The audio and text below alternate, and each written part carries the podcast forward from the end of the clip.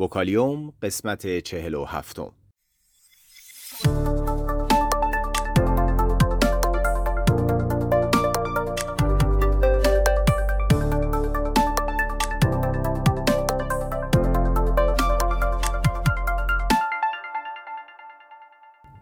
صدای ما را از آسمان نمای گنبد مینا در منطقه فرهنگی گردشگری عباس آباد تهران میشنوید.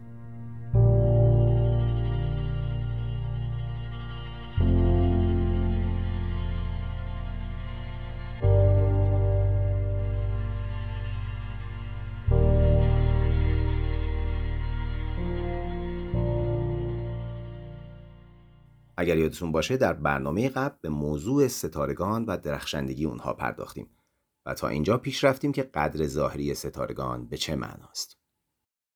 و گفتیم که درخشندگی ظاهری ستاره مقدار انرژی هست که از اون به صورت نور به زمین می‌رسه.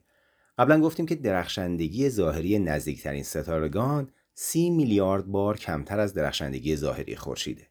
کم نورترین ستارگانی که با چشم غیر مسلح دیده میشن هزار برابر کم نورتر از نورانی ترین ستارگان آسمان هستند و بزرگترین تلسکوپ های جهان هم می‌تونن ستارگانی رو ببینن که یک میلیون برابر کم نورتر از اونها هستند.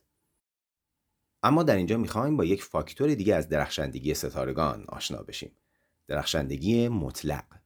درخشندگی واقعی ستاره قدر مطلق نامیده میشه. قدر مطلق مقایسه نورانیت ستارگانه که هنگامی که همه اونها در یک فاصله یکسان از ما قرار داشته باشند.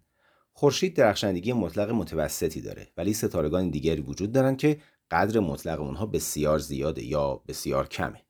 درخشندگی مطلق نورانی ترین ستارگان کهکشان ما تقریبا یک میلیون بار بیشتر از درخشندگی مطلق خورشید ماست. این ستارگان رو به سبب نورانیت زیاد و اندازه بسیار بزرگشون ابرقول مینامند. درخشندگی مطلق کم نورترین ستارگان معمولی تقریبا یک میلیون بار کمتر از خورشیده. اونها بسیار کم نور، سرد و کوچکند و کوتوله های سرخ نامیده میشن.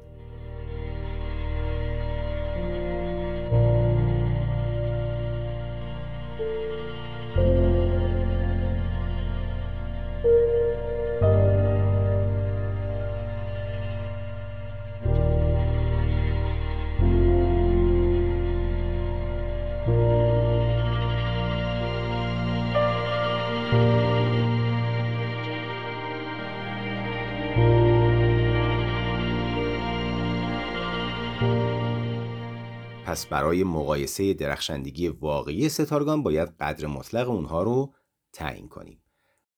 قدر مطلق در واقع عبارت است از قدر ظاهری ستاره هنگامی که فاصله اون ده پارسک یعنی حدود 33 سال نوری باشه. برای مثال اگر خورشید ده پارسک دورتر از ما بود همانند ستاره کم نور با قدر ظاهری 4 و 8 دهم دیده می‌شد. قدر مطلق شعرهای یمانی مثبت یک چون نزدیکتر از فاصله استانداردش قرار داره. رتف نورانی ترین ستاره صورت فلکی دجاجه از قدر اوله ولی قدر مطلق اون نشون میده که یکی از درخشان ترین ستارگان راه شیری ماست.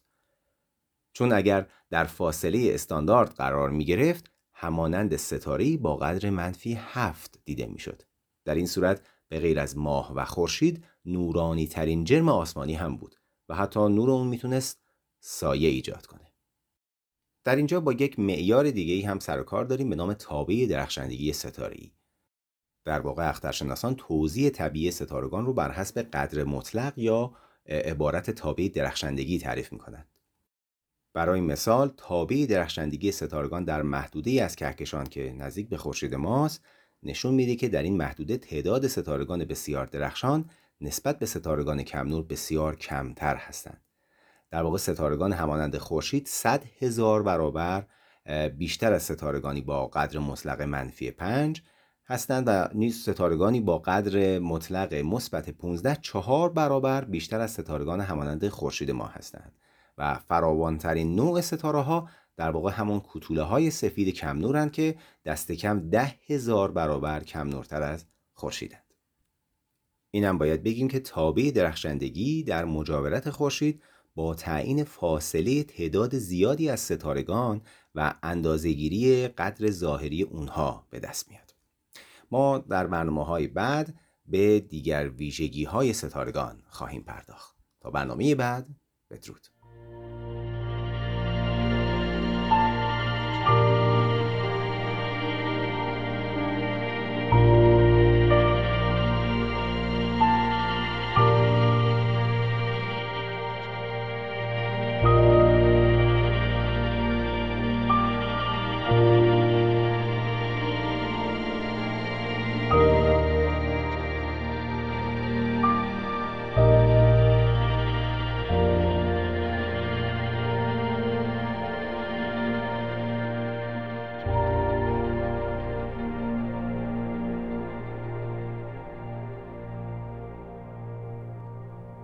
اگر علاقمند به مطالب علمی و نجومی هستید صفحه اینستاگرام ما رو به آدرس گمبد مینا دنبال کنید.